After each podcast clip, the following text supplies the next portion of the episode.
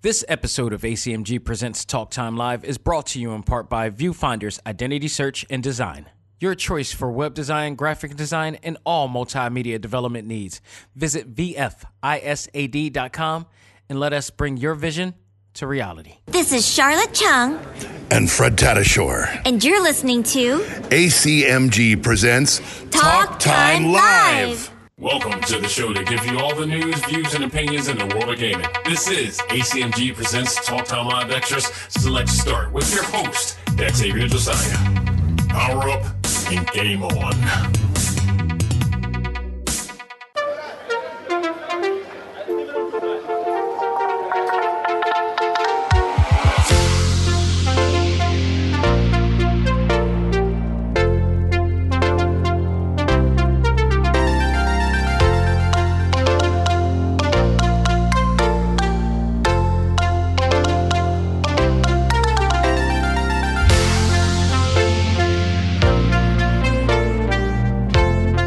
Gentlemen, welcome back. This is ACMG Presents Talk Time Live Extra Select Start. I am your host, Xavier Josiah. Folks, I hope you are having a great week.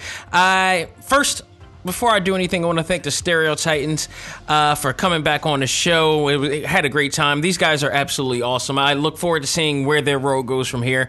Uh, we talked about the new music that they have. You guys are comic book fans, of course, and comic book movie fans these guys are comic book rock band that you just you can't deny once you hear them and they have done a really great new concept album which is basically epic themes of some of your favorite movies and tv shows and and animated TV shows for that matter, uh, like X Men and uh, Spider Man, and you know, just a really cool. And the Wonder Woman uh, theme from the movie is just epic. I mean, I've watched them play that live. It's awesome. It was really great to have all of all those guys in there and um, to talk about that, talk about the live show that I got a chance to see. I may actually down the line go see re- um, down to a rehearsal uh, one of these days with them if we could set that up properly, and then also we actually had to touch on a very touchy subject if you guys have heard the interview. So um, especially if you guys have you know gone to you know j1 con and you know this weekend but didn't know you may want to check out the that interview because there's some things you may not know there's some things you may need to know and there's some of course there's some answers that we need to unravel here. You know, if I'm a consumer of a product, of an event, or something like that, and there's something kind of, you know, unethical and or more immoral going on behind it, I may want to know about this. I may want to do my research. I may want to do information. I may want answers before I invest in anything, you know? So, I definitely go out of your way to check it out, but thank those guys. They are awesome. And go to stereotitans.com. Check out what these guys have do. Listen to their music. I guarantee you. And check out their first album, Escape. I guarantee you, those guys will not let you down, especially if you're into rock fan. And for those who actually are, I don't know how many people in the geek community work out, but I do. Um, I know there's a portion, a percentage, a ratio of you guys that do more than just geek out on all of our favorite fandoms, but that their music is definitely playlist worthy to for like workout routines. I'm telling you, if you need the extra edge, like I just got a Peloton bike and, and trust me, like that, you know, they got some great music selections on there, but that extra edge, if you got your own playlist, that helps you immensely. Trust me. Like total you know, superhero battle cry, go out there, give it your all type feel. That's them. That that's the energy that they bring to you, and in, such a good and positive way. So, you know, again, go out of your way to check out that interview. Thank those guys again. I'll have them in a. Uh, in their future, definitely. And I'm look, I- like I said, I look forward to seeing what they have next. We got some great news this week in the world of gaming some really big news coming from the world of Blizz, uh, Blizzard Entertainment. We got some big news in the world of wrestling, and as well as its connection to Talk Time Live and how it pertains to us. You'll find out soon enough in there. We got other news that we're going to talk about. Death Stranding is coming out this week, um, but the biggest news today, our talk, not not our talk topic. Oh, I'm so I'm just it's nine o'clock in the morning, people. Our actual final stage review today is a game that I am actually really enjoying, and we'll talk to about that why. And people are wondering whether this game is good or not. And there's some uh, reviews that are out. Well, I'm going to give mine in the final stage review of Mario and Sonic goes to the Olympics 2020 in Tokyo. Uh, we'll definitely talk about that because I got my views on it. Other people got their views on it, which is conflicting to some extent, and it's weird. Uh, some of the reviews I've read, and quarter to mine, and you know, is it worth your money? Well, we're going to talk about that later on today. So um, let's just get on to some news right now, and uh, we'll work on our way from there. And I got to start. We're going to talk wrestling, and I love it. I love how wrestling is interplaying into all of things anime, comics, movies, and games will be, because it's not one of the elements that I would totally talk about out of the blue. It has to actually assimilate into one of the fandoms that I love for this format. So, if any of you guys watch NWA Power, which is one of the best new wrestling shows out right now that's playing on YouTube, uh, it plays on the elements and essence of the 80s style of wrestling and he just total a, a simplistic natural you know promo centric uh, product that is done by Billy Corgan of the Smashing Pumpkins, and it is done damn near to perfection. It's a great show. If you're a wrestling fan, if you're a wrestling fan, if you're a hardcore wrestling fan, you already know about NWA Power because you've already heard about this show. You've already known. You've already got in. You're like one of the insiders. You're one of the. I hate to say it. You may be a mark. You may be a hardcore, you know, aficionado or whatever it is, but or a Dave Meltzer wannabe, if you want to put it that way, or Bryan Alvarez wannabe. But I digress. NWA Power just week announced in what we thought was one of their like kayfabe commercials was legit an announcement that by Nick Aldis, the uh, the current NWA World Heavyweight Champion, there, phenomenal dude, phenomenal, came a long way. In a recent episode, Nick Aldis announced that he as well as the stage in ring for NWA Power will be in the game along with Colt Cabana. And not just any game. I'm talking Retromania Wrestling. That's this this new 2D based game that we talked about a while back that is really bringing a lot of attention to wrestling fans that are gamers. And it's what it is again if you guys don't know this is there's a new wrestling game coming out. It's coming out for the switch. I believe it's coming out for the playstation 4 and i believe it's coming out for the steam as well. I don't not i'm not sure if xbox is going to be a part of it but um i do know for a fact that these and we'll find out for sure. Uh that game looks really good. It it plays off of the days of wrestlefest and uh, Royal Rumble, you know, the arcade WWF games from back in the day uh, has a really cool, you know, 2D sprite uh, design, and it's also it was announced earlier that the House of Hardcore was going to be a part of this, and we thought it was just a really House of Hardcore centric game. No. no, in fact, because one, I mean, Tommy Dreamer's in there, a few other, uh, the Blue um, World Order is in there, uh, Austin Idol, who's like a legend, is in the game. Um, Colt Boom Boom Cabana, and of all people, Jack uh, Sabre Jr. from uh, New Japan Pro Wrestling is in the game. Like he's the only New Japan guy that's in there so far, which is kind of interesting that he's in there because he's also in Fire Pro Wrestling as well. But Nick Aldis, world champion, owns the 10 pounds of gold. Now announced that he will be in the game as well. Not only that, the stage for NWA Power and Colt uh, Cabana is also a wrestler from actually just recently the new NWA National Heavyweight Champion, Colt Cabana, is going to be in the game as well. Uh, no announcements as to who else will be in this game, but they have a they have a list of people that is going to be in this game. It looks really good. I hope it plays just as good as it looks. Um, it look it's a retro. It's taken off a of retro style wrestling gameplay. I hope that the controls are better, but the you know retro style visuals are there. And I feel like there are some retro games out there, and some of them like to you know emulate every part every aspect of the retro experience, and sometimes it's not good. I'd rather have the visuals but updated gameplay. So hopefully that will have an updated gameplay because I I play WrestleFest. I still re- play WrestleFest today, and I played it recently. It's not an easy game to play. It's a button mashing game to play. I hope there's a little bit of technicality to this one, but we're gonna find out soon. Um, no word is uh, who else has been there, but maybe I can get that answer because as of that time, I decided, and that announcement, which to me was a big announcement, I decided to reach out to RetroSoft Games, located, by the way, in Collegeville, PA, which is not too far away from here in Philly, which is awesome. There's a movie tavern down there. the, original, I think the first movie tavern was actually down there.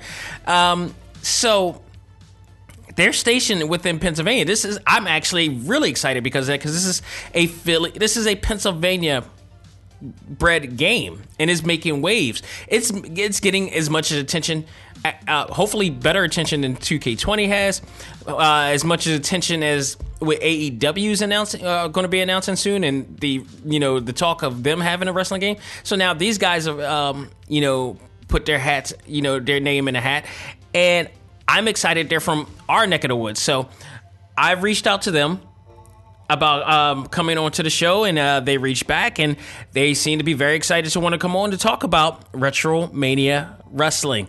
So I am so excited for that. We're working out uh, day and times right now, so definitely stay tuned for that because the next exclusive will be, in fact, another game related exclusive. But for wrestling fans, this is going to be so awesome. So I am I, I, I so can't wait for this. This is going to be awesome.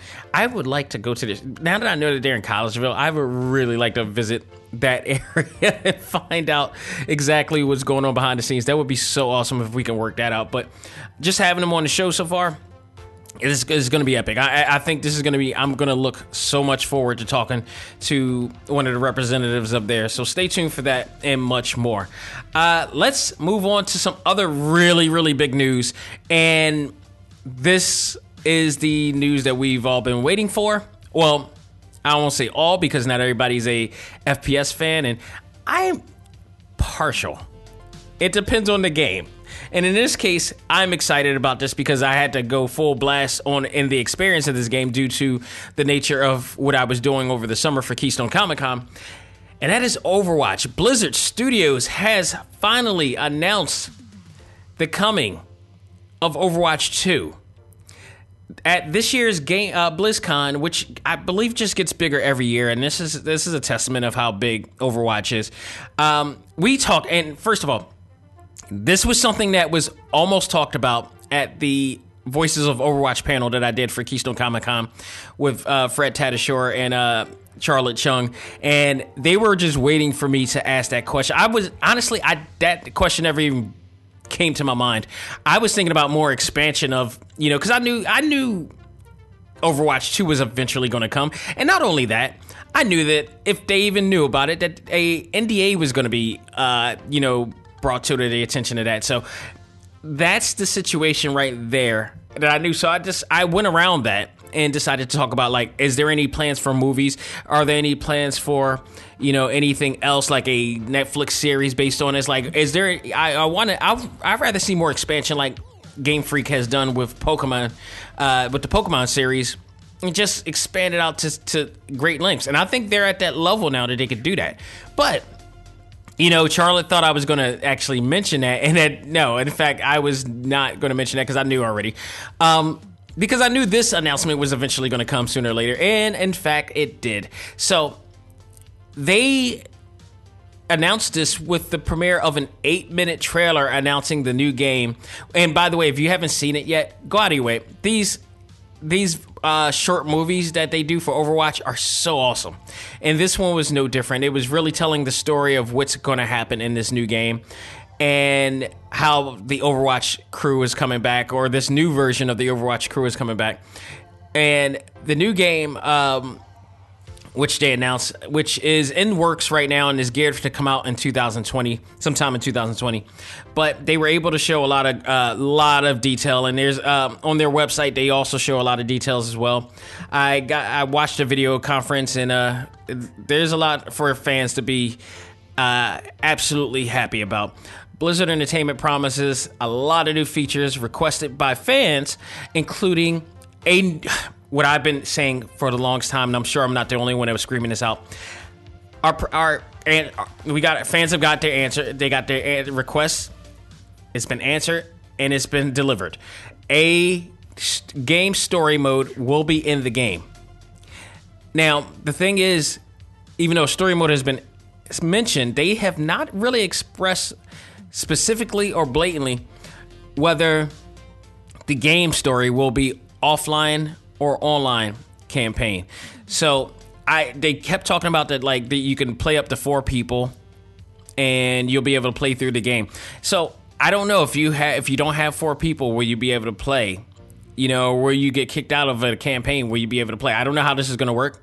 I, I I myself hope that it's a, more of an offline experience. Like even if we can't play, uh, you know, if we could take it on the road. Like if this is going to be on, say, the Nintendo Switch, possibly, that they'll be able to take it on the road and we'll be able to enjoy it and enjoy the story if we can't play it in competition or arcade or whatever else they're going to have set up for this event. So I hope that that's the case. I really do. I I need them to back off of doing totally online centric uh, you know campaigns and experiences. I you got to look out because I think that uh, the problem is you got people who you have a a group of people that I think was isolated from this game experience.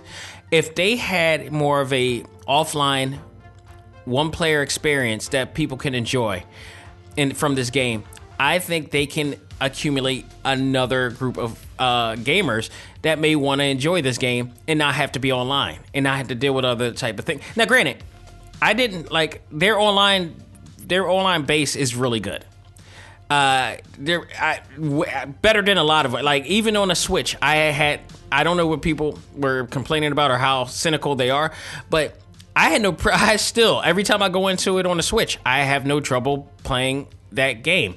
It's one of the best online experiences I could possibly have. I have no lags in there at all. I've not had any trouble since. Every time I pop it on, for the times that I popped it on, I I enjoy it. I play it. So I, I don't know what some people have a problem with, but I think just people, I don't know. Sometimes I think people will try to have a contrarian uh, perspective on things, you know, just the sake of, which actually really is damaging to certain games that don't deserve it in this case. But I like I said, I enjoyed it. I they, you know, but I really wish that it was offline. So here's to say it. And it's there's some things that may be because the mention of PVE, which for those who don't know is player versus environment. Uh, missions for single player will be in here. Again, I don't, I don't know if this is PVE has also been said to be offline and you know for single player experiences. I, I, I, they didn't just say single player offline. They never once say single player or offline experience. So I don't know to what extent. Well, I do believe they did say some type of one player for the PVE, but I don't know to what extent. They just didn't flat out. It was like they were going beating around the bush of what exactly this is going to be for. Uh, exactly, and I don't. I don't know if they're specifying anything. And they, of course, they're. We don't know to what stage they are of development right now.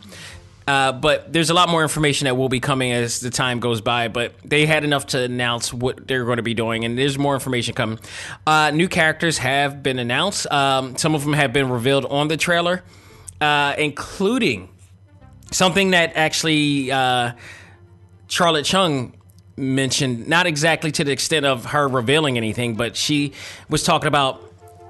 Which, when you really think about it now, it's like she definitely knew she definitely knew because during our panel, we were talking about, and again, one of these days, I'm gonna find a way to see if I could doctor that. I have the audio. I just want to make sure I could doctor it up to a satisfactory, you know, level that I'm comfortable with for everybody to listen to. Hopefully, I could get it, you know, taken care of as soon as possible. But um, we talked about we talked about the fact of uh, you know other new characters being in in the game and you know how diverse the game is with every form of representation on air. The one thing that Charlet mentioned that there wasn't a fe- uh, a female of color or a uh, African a female African American character, there is now. There is officially a African. I believe she's African American uh, character that they're stating for uh, for this game. So. Uh, or a female of color for that matter. There's plenty of females of color in there, but this one particular is, I believe, to be said African American, and um, this is awesome. So, in that sense, I believe that she already knew this from the jump, and she couldn't really say it blatantly out but she just hinted out and because it got a reaction. It got a really big reaction. I know my sister was out there like cheering like crazy. Out there uh, when she was at the when she watched me up up on stage at the panel um and the mention of that. So you know Charlet is really she's really cunning. She knows how to she knows her fan base. She knows her fan base and she knows her target audience. So i i really enjoy um, talking with her on there. So um also, new co-op stages and match uh, types such as Push has been announced, which Push seems like is going to be a good uh, esport uh, stage uh, map, map type for that type of competition. It really, really plays on the uh, the Overwatch League style of play for that one. So that's it looks enjoyable. It looks and enjoyable, easy to follow too. So I really, I really like how that goes. Um, Ever evolving multiplayer uh, is going to be uh, coming as well. The ability for players of the first game, such as myself and others, to easily transfer their data and DLC to the new game, including purchase content. So that's awesome. That's awesome. You're not going to feel left out. It's going to immediately transition and assimilate and you know, I guess it's gonna like if because there's gonna be new designs. There's new and improved character designs for each character which means the clothing is going to be different. So, say I, I purchased the Philadelphia Fusion gear for uh, D.Va and, um, and Soldier 76. That is going to immediately transition over, but it's going to be laid out in a new design. So I guess if you purchase the first, um, you know, uh, skins for that, that it's automatically going to unlock the skins for the other one. That's to me the logic of that. So uh, there's much more information from there. Uh, the story. Let's talk about the story just briefly. It centers around a new robotic threat called Null Sector, which is a army of a malicious army of uh, robots uh, who is determined to bring terror to humans. There's an agenda as to why they're doing it that hasn't been revealed yet, and it's going to be revealed in the story. No word exactly uh, has been said about whether the story mode or the PVE would be offline or still online reliant from that point, as I mentioned. Uh, they are also determining whether they will allow players to choose different characters during the story mode or keep it centric to the actual characters that are based on that uh, cutscene. So there will be like with each stage, with each stage, there are going to be cutscenes before and after each, transitioning over to the game. So I like the idea of this. This is going to be so cool. And here's the other thing I was I heard um, during a conference too um, when they were discussing it. I think they're going to try it, during the story mode. You're going to have the ability to do super moves, sort of like uh, I guess like ultra moves or whatever like that. Um, you know, you know the like fighting games, the gauge level goes up when you earn a certain thing, like just like you do with normal. But they're going to do something. They're they're their moves are going to be this new like super ultra or whatever is going to be called is going to be so powerful that it's going to take out a lot of people, a lot of uh, enemies or whatnot. That move is so powerful that it will not be part of the actual. They they claimed right now it won't be a part of the normal online campaigns. So that also tells me about the experience that we're going to have and i don't know i, I don't know I, i'm just glad that they're going to have a story mode for this and we're going to be able to follow it it should have happened a long time ago but now we got something to follow so that i mean overall this game this is very exciting uh, there were also other games too that they announced at BlizzCon as well. Uh, Hearthstone uh, was coming. Uh, Diablo, a new Diablo game is going to be coming. So a lot of excitement for the fans of uh, Blizzard Entertainment. However, moving on to our next uh, subject. And segueing from this, BlizzCon was not without its share of controversy, as protesters uh, spoke out against Blizzard Entertainment after the Hearthstone pro player known as Blitz uh, Chung uh, at Hong Kong was punished for showing his support to the Hong Kong protests during an official Blizzard live stream event. They, to, to put it frank, they Colin Kaepernick this uh, player. That pretty, pretty much. Uh, he is no longer allowed to compete in any Hearthstone events for a year. For, well, at the at the time, they punished him for a year as well as relieving him of his winnings.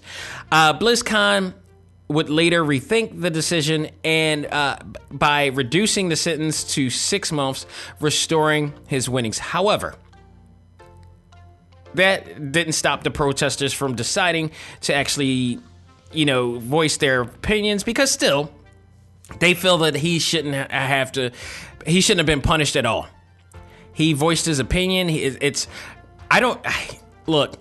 Um, in America, it's it's technically free speech because the Colin Kaepernick situation. It's like I can't really say that it's total free speech because this dude is still not in the NFL at all and it, it's, it's it's a shame. It's really a shame. He should have a right to voice his opinion, and you know to that extent, nor as well as Blitzchung. Um, these there's something going on right now. There's something that needs to be addressed. These guys have the platform to do it. It doesn't hurt at all. I don't I don't see why it hurts at all. It wouldn't hurt. I think it, it really it as they can see, it hurts them more to defy them more than not to. I think if they would have done it, it would have been out of its way. It would have been an effective thing for them, but it wouldn't have caused such chaos as it, as it does now. And people wouldn't looked at it funny. So they, I, I get, you know, if you put it in comparison and contrast, Blitz Entertainment handled themselves slightly better than the NFL did in a sense that they're still bringing them back. They're allowing him to come back. They let him get his winnings they're of the lesser evil, but they're not out of the loop yet. So, because there's a situation, and you know, out there as far as this situation with Hong Kong and everything, I won't get into details. Go do your homework, do your research on social media on the internet about that. But people are, you know, rebelling and and and rightfully so, much like other like people have done for Saudi Arabia.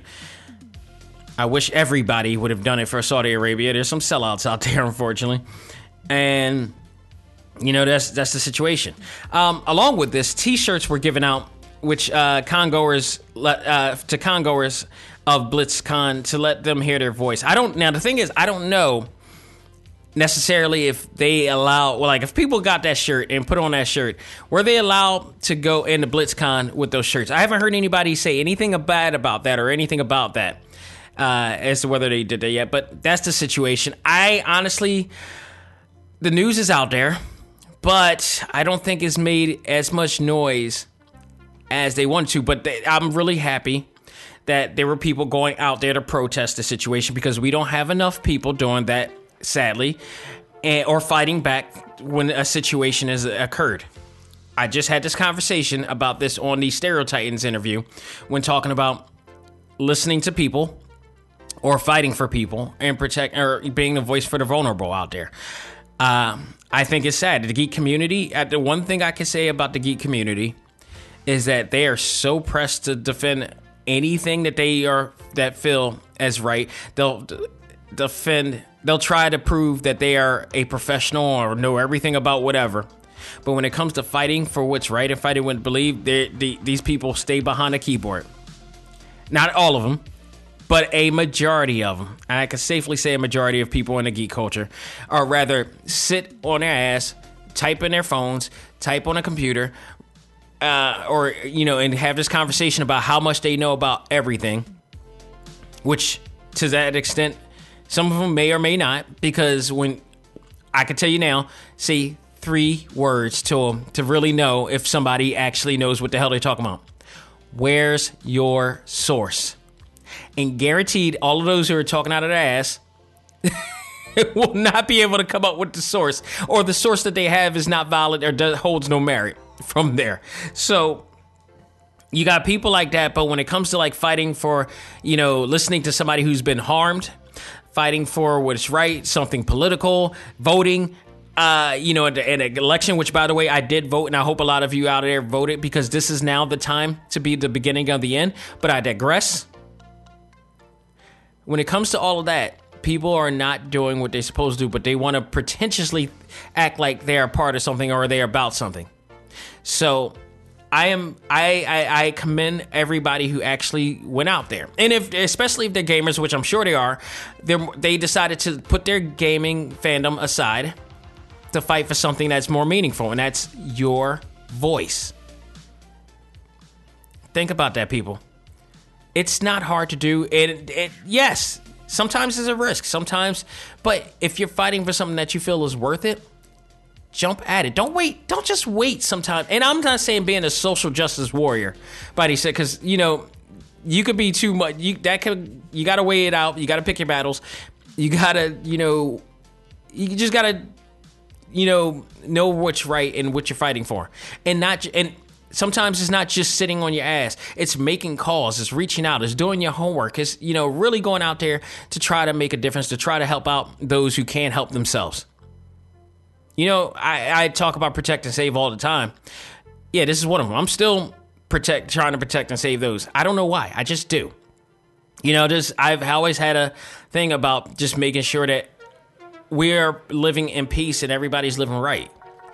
You know, I you know I remember one time I went to um you know my, me and my ex we were at you know somewhere in Philadelphia near 7-Eleven and there was a guy, you know, abusing his wife with his child in a stroller, and they and that child, it got so crazy that the ch- the stroller went over with the child in there, and I was like, I, it, I snapped, and I literally spared that dude to get away from both the child and the mom.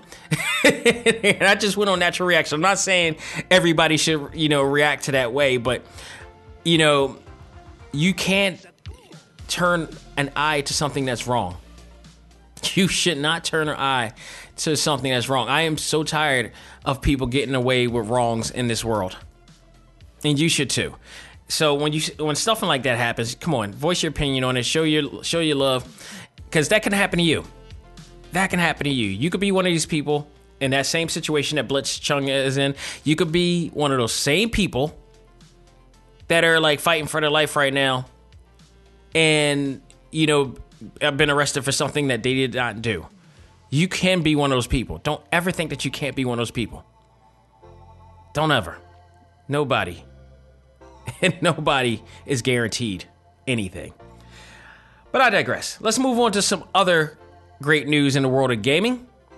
The lone wolf, Terry Bogard, has officially entered the world of Smash. He is the latest character available right now for Super Smash Bros.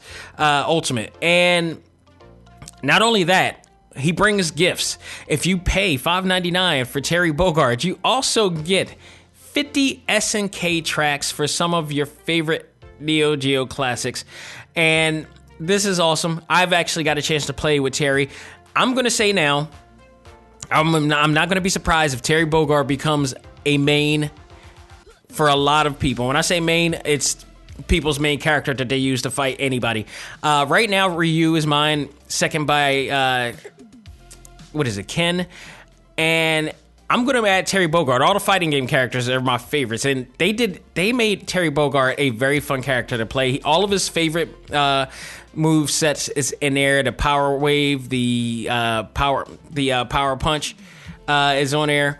Uh, I haven't not yet done the power geezer yet uh, the geyser yet because I haven't played through him um, and totally. I played a few matches. What I do love about uh, playing with him on the story mode or whatever or the uh, adventure mode is that every stage that he plays in, they do it K, uh, KOF style. And if you don't know, it's King of Fighter style, which means he fights three different characters each stage, and that's awesome. That is so awesome. Uh, so they do it. He doesn't have three people, but he plays against three characters in the KOF style. So once he defeats one, another one comes out. So it, it and then uh, his King of Fighter stage is so awesome. It, it looks really good. It's now one of my favorite stages too. That and um, the uh, little Ma- the little Max stage. Uh, as well as the Pokemon stage is one of my favorite stages of all time for uh, uh, Ultimate Smash Brothers. So I wouldn't be surprised if he's going to be a main for there. I'm I can't wait to see the second series of characters and who they're going to have for that because I hope that they're better. I hope because so far, go uh, Terry Bogard is the only character that I cared about getting. Like I know there's some Persona fans out there and they like Joker. I'm not. I don't really play um, Persona Five like that. The only Persona game I've ever played was the the fighting game that Arc System Works came out with uh, some time ago, and also um, Blue BlazBlue um, Tag Battle, which they're on there as well, I believe. So I haven't been too much of a Persona fan like that. I know it's a really cool deal. Um, I think they do believe they got an anime out too. Maybe I need to check out the anime. Maybe I'll you know be able to adjust to wanting to get Joker, but so far their lineup hasn't been for me. I'm not saying that they're bad character choices. It's just I'm not a Dragon Quest fan like that. Um, although I played Dragon Quest games before, uh, and I do like a Akira Toriyama artwork. So I, on that merit, I was like, maybe I should get it because I am a fan of his style and like to see the, the a Akira Toriyama design is actually in the game. If Goku ever goes in the game, then yeah, well, that'll change the game for me. But I'm waiting to see what else they have, but I like the fact that you'll be able to just get each one per time. So I'm not knocking anybody who got the entire pass. I mean, because there are fans out there for each one. They just finally got one that I like, and I'm able to get that one separately. And the other thing is too, I talked to um, my man Elijah McKinnon on the ACMG Facebook group about this. Um, the reason, other reason why I didn't get the pass is because, you know, I compare it. I'll compare that to let's say Mortal Kombat.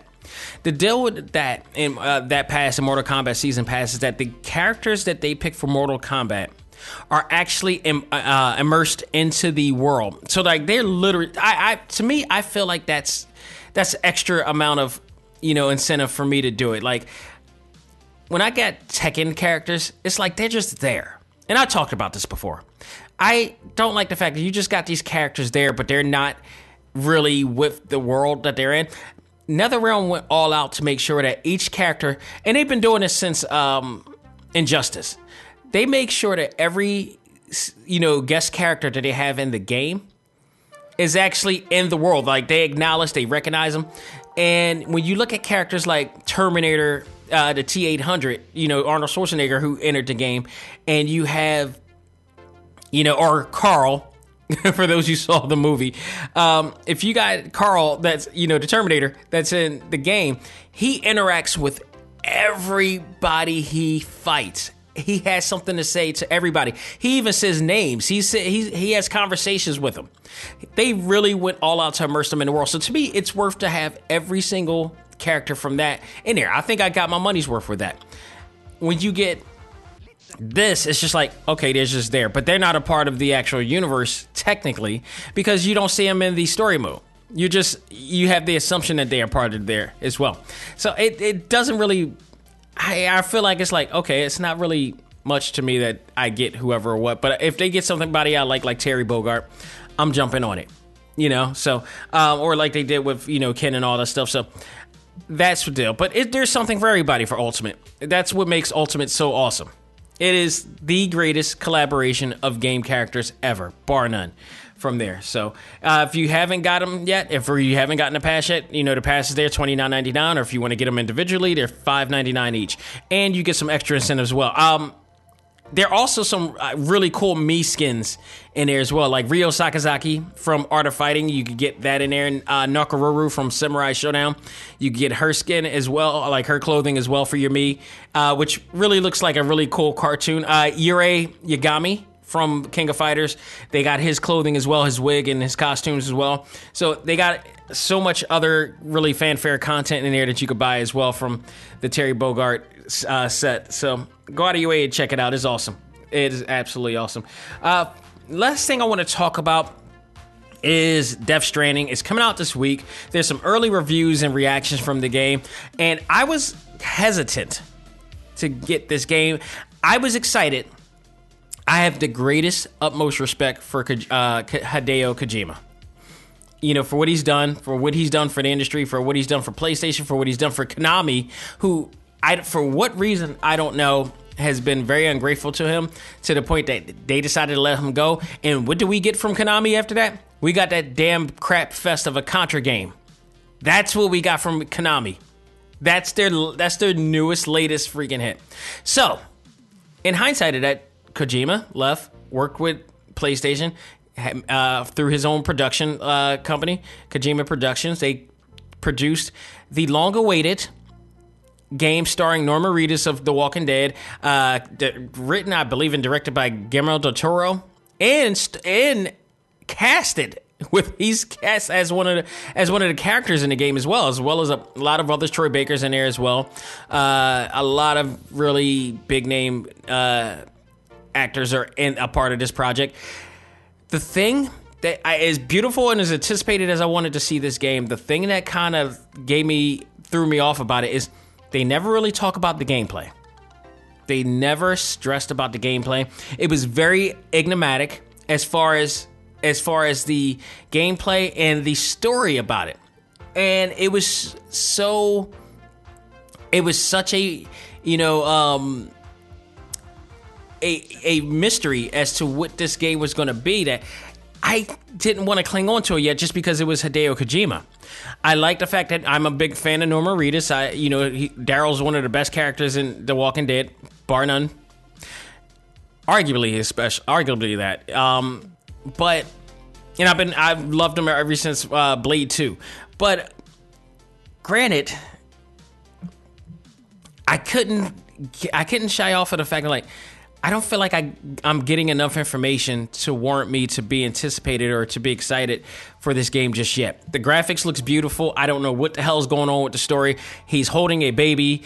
Um, I like the Rick and Morty uh, promo for it, where they kind of even don't know what the hell's going on. and Rick of all people couldn't even explain what the hell's going on, but he's just they're carrying a baby up and everything, and you know it, it, it's the, the storyline was just is it too weird for me to even want to do? But even more, the gameplay for me has to work, and I've read some reviews on it so far. There's mixed reviews on it, which is not necessarily the best. It's not necessarily the best from that. It's from good. It's from okay to great you know, I mean, okay to, you know, it's okay to great to some extent. There's some who feel that they really do like it. There's other ones who feel that it's not enough. The gameplay was not, you know, uh, much to be desired in this case, and that's what I was afraid of. I saw the gameplay uh, dem- demos of it, and it was like, okay, what exactly are you doing? What are you doing to fight off? And it doesn't look appealing it looks like the game to me came off way more story centric and story heavy than it did you know for it than it did with the actual you know gameplay like i, I feel like there was an imbalance so if i really wanted to this is one of those games that i feel like i'm gonna watch on youtube and watch all the cutscenes and get a really good aspect on there and just have a movie experience it rather than rather than actually just play the game because the the gameplay aspect and that's when that's been so far the biggest um, issue with the game so far if I'm hearing and the reactions from it is that there's a disconnect of the the uh, the story experience to the gameplay experience and it feels like it was more story focused than anything so uh, I it looks like you know with mixed reviews you know if you go algebraic with it is positive times negative equals a negative so that's I don't know. For his first try, uh, yeah, outside of that, I, I can tell you this is still better than what Konami did. Regardless of whatever people think about that game, it's still better than what Konami has done. In fact, let me go in and see what's the latest with this Death Stranding reviews. Go and Google this real quick. So I mean, metrics, uh, Metametrics gives it, which Metametrics is the basically a roundup of all the reviews from major gaming sites. It's it's an 83 which percentile, which is fair. Uh, one company, one uh, gaming media, Giant Bomb, uh, gives it a two five, a two out of five. Uh, Game Radar gives it a three point five out of five, which is honestly really not that good. Um, there's also, let me see, Giant Bomb, Game Centric, Game Radar. There are other ones as well. Let me go to the metrics and see who got an early review so far. So some people are giving it 100. Uh, IGN Spain gives it an 87. Uh, wow, somebody gave it a 35. so I mean, yeah, it's not my cup of tea. I think people are actually uh, excited for the game. I'm hoping that it is. Uh, I, we we even did a poll, of course, on ACMG Facebook group as well, and I'm going to put that up right now and get the reactions from it. Give me bear with me just for one sec, because there was it. This too also got mixed uh, reactions to it as well uh, from there. So here it is. Here we go. So I put up a poll asking, uh, you know, there's a lot of mixed reviews uh, coming from it. Are you excited for this game when it comes out? And are you getting the game when it comes out? 57% of that poll said, yes, I'm hyped for this. 43% said, no, I'm a bit skeptical. So that is very interesting that this there's some mixed reactions here as well. Like there's some people who feel like they may not actually it may not be as good as it looks because it looks phenomenal. If you base it off the fact of what it looks like, it looks great. There's a part of it to me I get that Final Fantasy uh vibe from it. Not the Final Fantasy the game. I'm talking like the Final Fantasy movie that came out, not the not Advent Child, the one before that that was just boring as all hell. And um that uh I get that vibe from it. I really get that fi- uh, that vibe from it. And I'm hoping that what was that name uh that movie called? I really forgot. I knew somebody's going to kill me for it what was that? Because um, and I'm not talking about Spirit Within. That was the one. Yeah, because there's actually, believe it or not, if you don't know, there's been three movie, three Final Fantasy movies that came out. Um, the Spirit Within, which came out in theaters, um, Advent Child, which came out, which should have came out in theaters, that was one for Final Fantasy VII, and Kingsglaive, which was focused on uh, Final Fantasy 15, which had um, Jesse from, um, I forgot his name, Aaron Paul from um, uh, what is that? Uh, God, Breaking Bad on there. So I get the spirit within vibe with this game, in which it's a weird storyline that I don't know where it's going to take you, but I'm going to hold off on not only just reviews, but I'm just going to wait till it comes on to YouTube for this because I, I, for me, it may not be my cup of tea. It may be your cup of tea, but I, I, I just, I really, really, really, really want it to um, get a feel on it. But I, again, I don't play a lot of Kojima games like that. I, like I said, I played a few, uh, you know, I played a few Metal Gear games. I'm not gonna say I totally enjoyed it to an extent, but I I just wanted to play it just to say I played a Metal Gear game and I went through it. And I played uh, Sons of Liberty and I played you know um, Snake Eater. Snake Eater was a bitch. but it, there was something to enjoy. I, am not really the stealthy type dude, but I do recognize Hideo Kojima for the genius that he's been and the value that he is as a developer and a um, you know a game developer and a producer. He's awesome, but you know, I, will hold off on this. I know I'm waiting. I'll be waiting to hear people's reaction when it comes out. I'll probably do another poll to see what they thought of it as well. I'm very interested. And with our ACMG fa- uh, Facebook group members, uh, think about the game as well. So uh, we'll talk about that. Folks, that will do it for this portion of Select Start. We're going to take a break, come back, and review Mario versus Sonic. I'm sorry, Mario and Sonic at the Olympics 2020 in Tokyo. We'll do that right after this. Ladies and gentlemen, this is Dak Xavier Josiah, the host of ACMG Presents Talk Time Live, the podcast. You want to catch up with all of our podcast shows and hear from some of the hottest names in all of anime, comics, movies, and games, such as. This is Maile Flanagan, the voice of Naruto. This is Stephanie Sheh, the voice of Sailor Moon. This is Ruben Langdon, voice of Ken Masters and Dante from Devil May Cry. Hey there, this is Kyle Hebert, the voice of Ryu from Street Fighter V. This is Chris Battle, character designer of Teen Titans Go. Here's your chance to check out all of that and more on TalkTimeLive.com. TalkTimeLive.com provides all of our ACMG content with new and previous episodes, exclusive interviews, articles, and much more. Visit TalkTimeLive.com and let us help you learn to let go, live life, and love all things ACMG. Talk Time Live.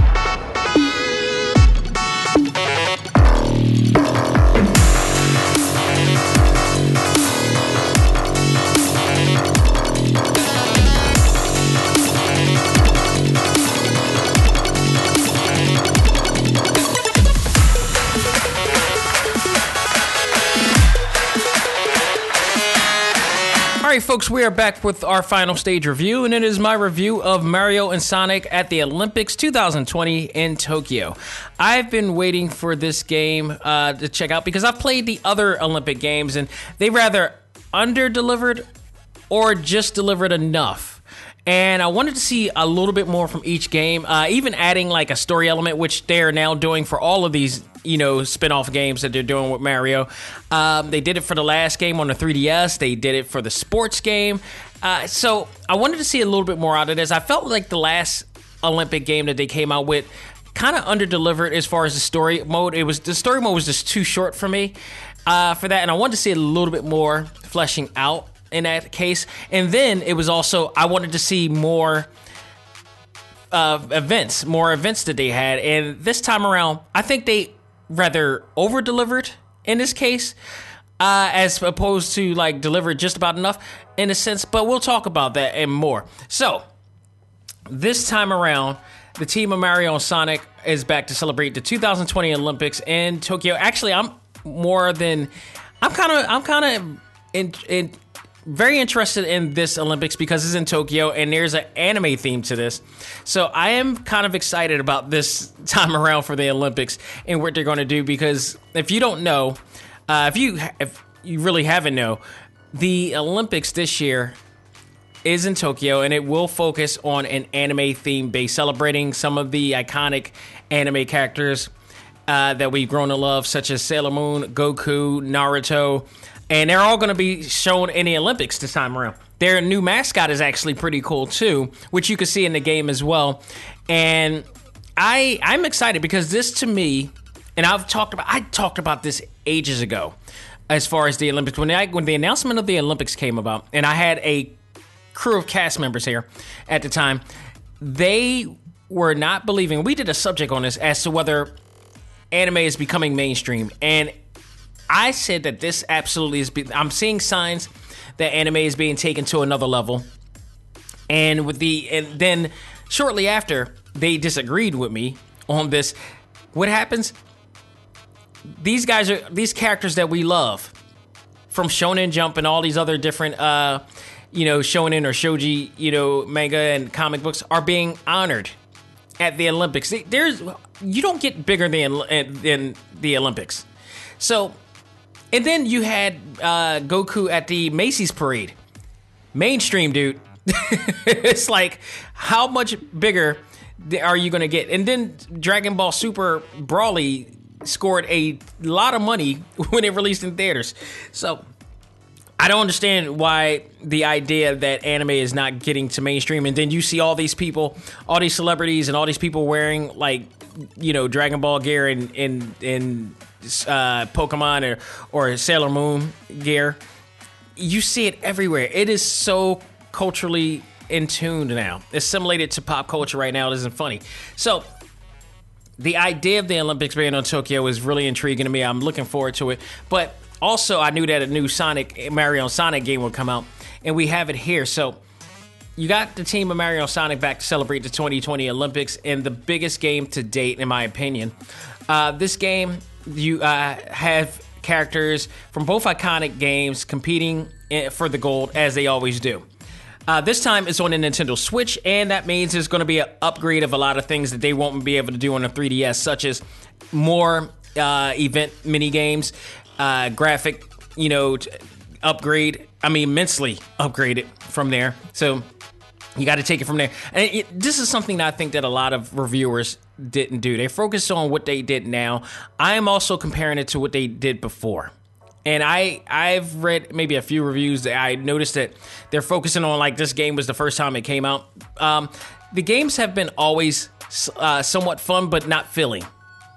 I think this. I think they stuffed you with this one because they added a lot of content to this one.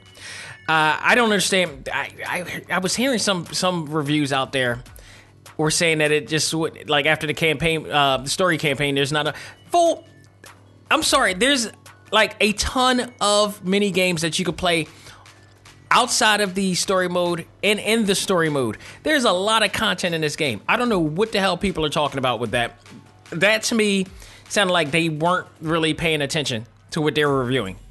There's a t- like I've played the last game. There, there's been it was a healthy amount of you know mini games to what they can add and put into that game. On the Nintendo Switch, they're adding so much. I'll talk about it in a minute.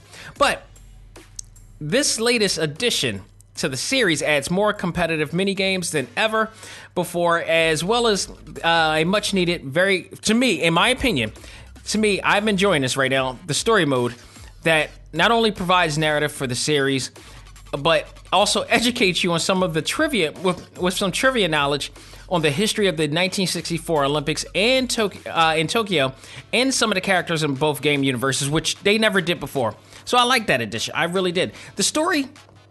The sto- well, first, let me tell you about the story real quick. Uh, the story has all of the characters from Mario and Sonic World, Sonic's World, uh, reuniting once again to compete in the uh, 2020 Olympics in Tokyo, Japan. However, the tag team of King Koopa and Dr. Eggman plots to seal both Mario and Sonic away using an old school game system, uh, which is created to send them, the two legendary characters, into a retro gaming world based on the 1964 Olympics in Tokyo, which they would uh, be trapped forever. Unfortunately, the trap backfired as the game system not only sucked Mario and Sonic uh, in, but Koopa and Eggman as well. Now, everyone uh, in the both the retro world and the real world, quote unquote, is trying to uh, find a way to free them and get back. So, as far as the story, the story mode, I'm still enjoying the story mode. I have no trouble with the story mode. Most story modes that I've um, ha- that I've in, uh, in you know had to encounter in, when in game reviews, some of them can be tedious. Some of them can be can long. Um, I think considering last story mode in comparison to the last Olympics games story mode, which I felt was short, this one is heavily fleshed out. It's heavily fleshed out. It has an open world, and it, the format the the format of the open world not not open world. I want to say open world. That, that's that's the wrong way of saying it. Uh, it's a it has the um, it's very similar to that of you know any Mario game that you play where you go from stage to stage. It also it also actually you know plays a little bit like Mario Party in a sense. So technically, I feel like it's a Mario Party game in a sense with different you know mini games and such to play. Uh, but they do a lot in here to really engage you into the story. They even have certain mini games that are not like Olympic mini games, but they're stories, they're uh, mini games to help progress the story, engage you into the story better. And those games will help, will then be unlocked, you know, to play later. So they, I think that they went an extra, you know, they went extra uh, rounds to make this game a little bit more enjoyable than all the um, Olympic games that you got a chance to play. You choose not only that, you choose up to 24, actually over at 24. I believe it's like 24 3D Olympic competitive uh, mini games and events, 10 2D mini game events, and then two, 10 extra mini game uh, mini games that's in the story mode, which I mentioned, which, uh, like I said, you unlock. So it's like a combined total of 44 family fun filled games. What part of 44? 44. I counted 44. 2D and 3D combined, and those other games. 44. How the hell is there not enough things to do in that game? How, I don't understand why there were certain people that was that was the I, I don't understand.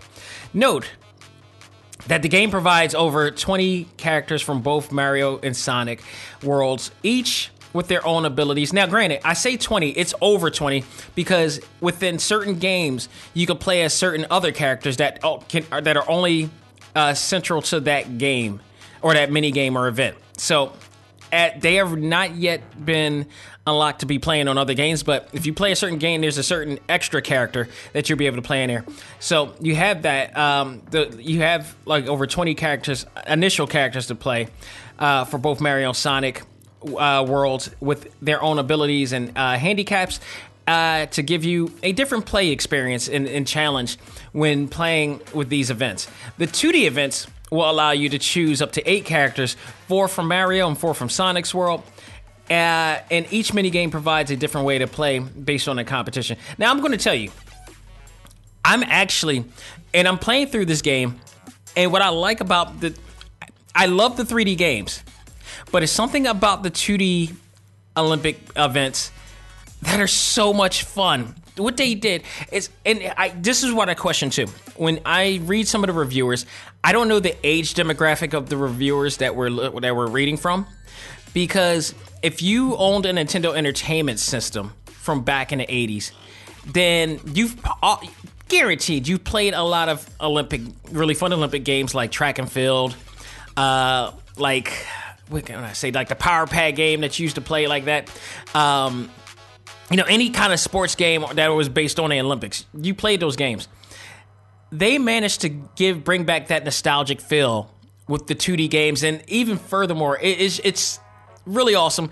But this is the part I was talking about. Like they went retro with with the game, but they also with the visuals of the game, but they also stepped it up with updated control schemes and updated bells and whistles for this game as well. That I really really enjoyed out of that spot too. So I actually you know, as far as that, I I didn't mind the story mode at all. The story mode, it is very fleshed out, but I didn't mind because the dialogue is not that bad. The dialogue doesn't really, it doesn't hurt too much.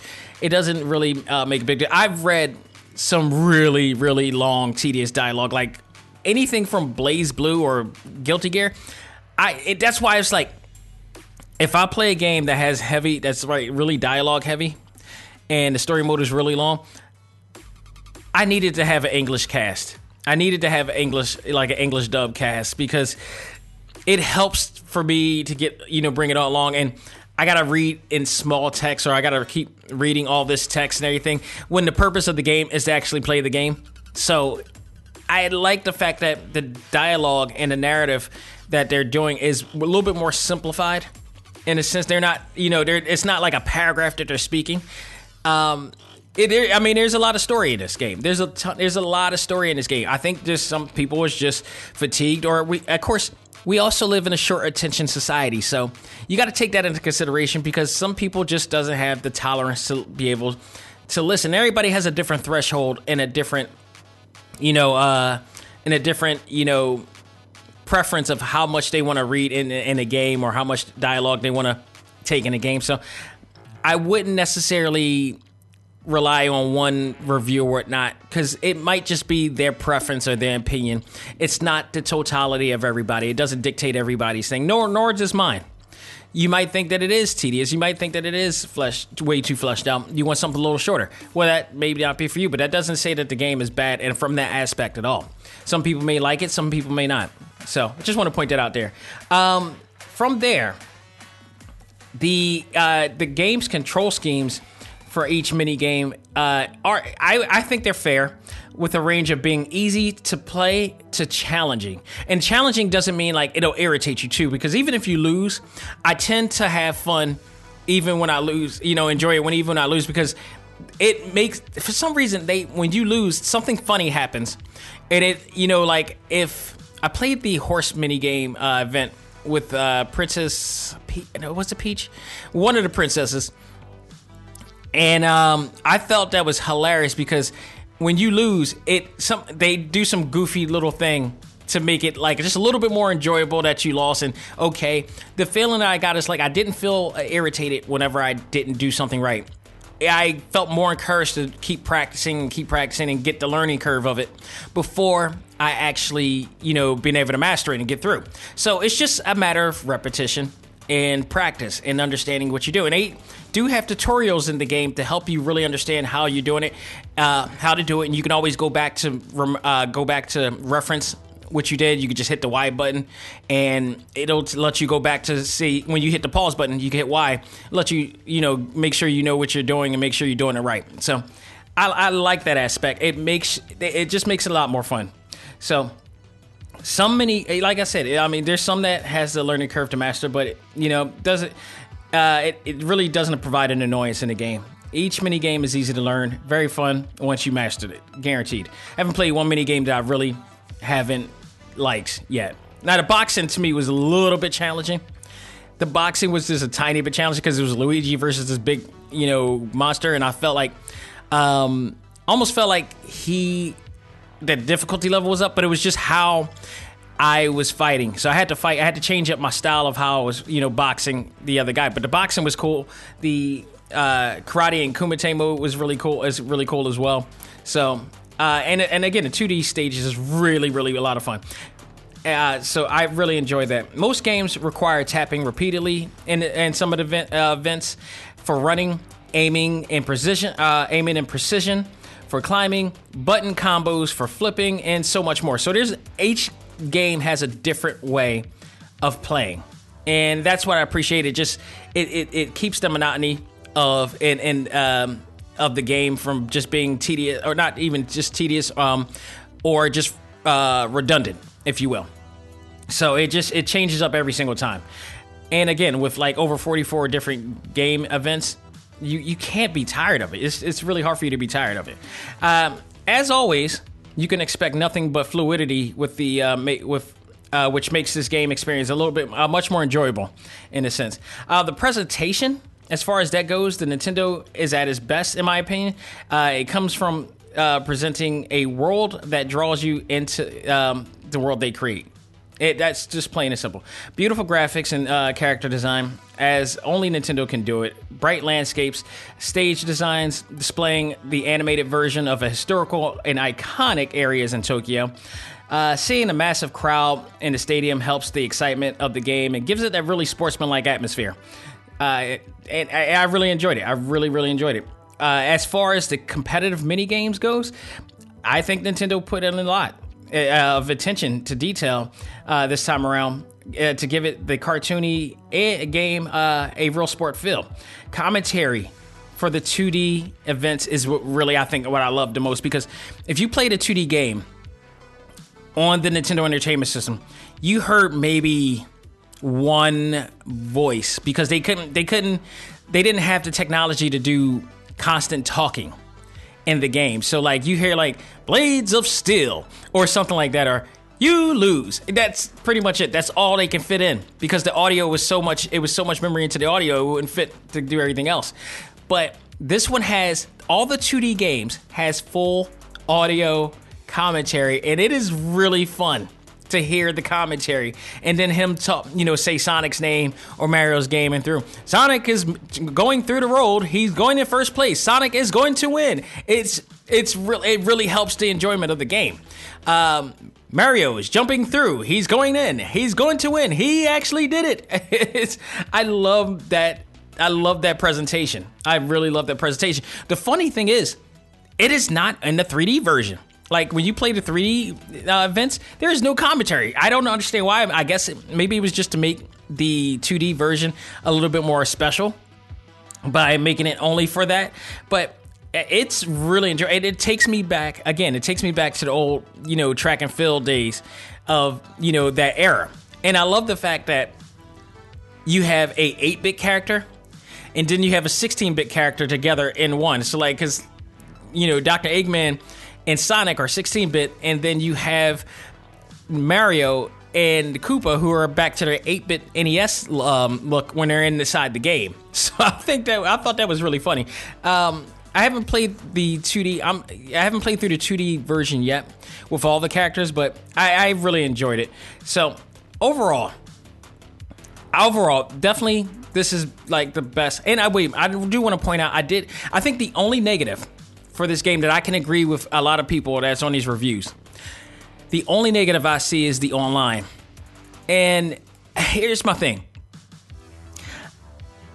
I don't care about online like that. I really don't. I really don't care about online, but if you're going to have it, make sure it works. Make sure it works for the people who want it to work. And for some reason, and maybe it just needs a patch or something right now, um, for some reason, this game has lag issues with the online. And I've I've read it, and other people had this problem too. I got on it myself, and yeah, it, it, there's some heavy lag issues. I mean, that can be very frustrating for those who like to play competitively online. Um, again, I can't, I can't say anything if I'm playing Overwatch fluidly, which is all online heavy and online centric, and there's no lags on that for me. And then I play this, and it's like boom, boom, boom, boom, and you can see that. I don't know if it's the result of some people who are joining in the game has low bars for internet uh, capacity and bandwidth but I don't know if that plays a factor. Or is it just the server itself doing an online feed? I don't know, but it, they that's a, something that they need to focus and fix on. So with that said, that can be considered a definite negative and a quite a big negative too. That can take a point down or two on a grade point average, if you will, for that. Um, but you know, if you're going to have online, you got to make sure it works for everybody and it works fluidly. Otherwise, I understand. I actually, I'm more of a single player, you know, guy. Um, or if I play with anybody, it's like locally, if you will.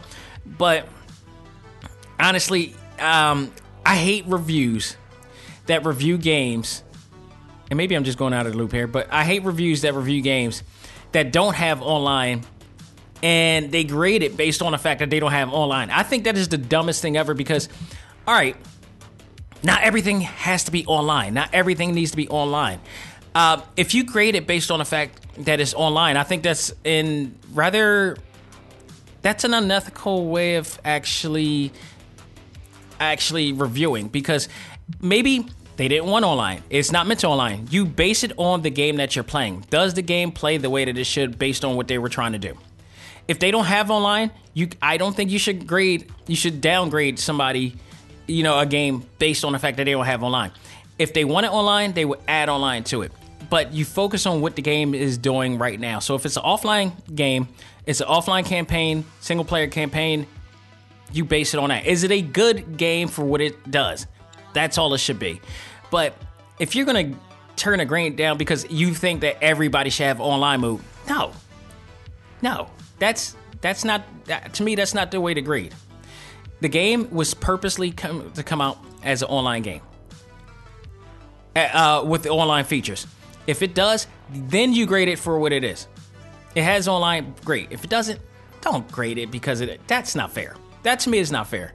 That's just my opinion, of course, with that. But overall, the, this is the best Mario and Sonic collab to date, in my opinion. This game provided a lot, of, a ton of replay value for me. Um, a very fleshed out story mode. Uh, so it might not be for everybody, but I dug it. It gave me some hours to play and a lot of stories. There's some funny little dialogue in there as well for the game.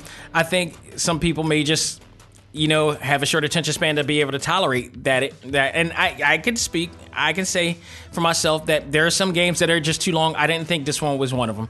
Uh, so the chat you know the characters, the mini games, the lighthearted and easy to follow story, and that's the other thing. The, it was so easy to follow. It, it wasn't complicated. It wasn't too much of itself in that sense. Um, and it really celebrates the history of the Tokyo Olympics as well as the retro and modern day gameplay as well. This to me if you need something that is very fun and, and, like a really good fun stress relieving experience i think this is a good recommendation for you. This to me is a canvas experience for gamers of all ages who just want to enjoy some uh, fun experience. Like this is a great family game title for people or this is a title for like if you're frustrated with other games you go to this game. And i think you can find something within this game to really have fun and enjoy as well. So if anything, uh, despite the fact that the, the online features is on here and it's not up to par, I would definitely give this game a B, a solid B for this because you know, yeah, you do have an online feature and it's lag heavy. It's very lag heavy, so I can understand that. That to me is like it really deters the whole entire experience for people. So uh, I give it an actual B. So there you have it. I still say it's worth a get if you're a single player guy. If you're a man of, uh, if you're a fan of Mario and, and Sonic you won't you I think you'll enjoy this game for what it is. So, next week on Select Start, folks, we will review yet another Kunio-kun River City title. The third title from Arc System Works this year, which is crazy, called Stay Cool Kobayashi-san, which comes out is out now. It is out now. I actually played it a tiny bit you know, I turned it on. I played it a tiny bit before I started the show. Uh, it's out for the it's out for the Nintendo Switch, PlayStation 4, and Steam right now. Uh, actually, isn't out for all systems? I think it's out for all systems, if I'm correct. It's out, I think Xbox is getting it too, if I'm correct. Uh, this game is yet another spin-off from the Kunio-kun series, starring Kunio's arch enemy Kobayashi. Now, it's funny. The trailer tells that this is the first spin-off ever. And that's not true because we just played A lot of us just played River City Girls, which in fact is a spinoff from that title. So no, this is the second spinoff. I don't don't understand why they deflecting away from that. That's weird. Uh, but you know, we're going to be talking about that a week later. After that, we will have our review of Pokemon Sword and Shield. Hopefully, this is Game Freak's redemption from that irritating mess that I just archived or deleted from my uh, my Switch. I, I can't even deal with that game. I can't. I am so upset about that game. But I I have great hope that Pokemon Sword and Shield will re- re- redeem themselves from that debacle. They should never do that again. I pray they should never do that game again, in my opinion. And of course, more news in the world of gaming. Uh, and don't forget, folks, Retrosoft Games will be on the show to talk about the upcoming wrestling game Retromania Wrestling, starring legends and current stars of pro wrestling, celebrating the spirit of WWE WrestleFest and more. So stay tuned for that. I'll give you more detail on when that can happen. We're going to close out a date and time. So I'm looking forward to that as well. And this Sunday on Talktown Live, I believe I'm going to start the Thankful Five series.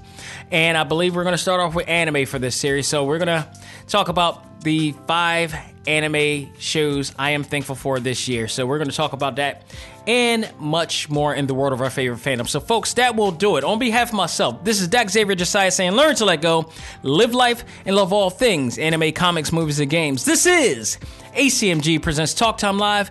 I am out of here. Folks, talk to you Sunday.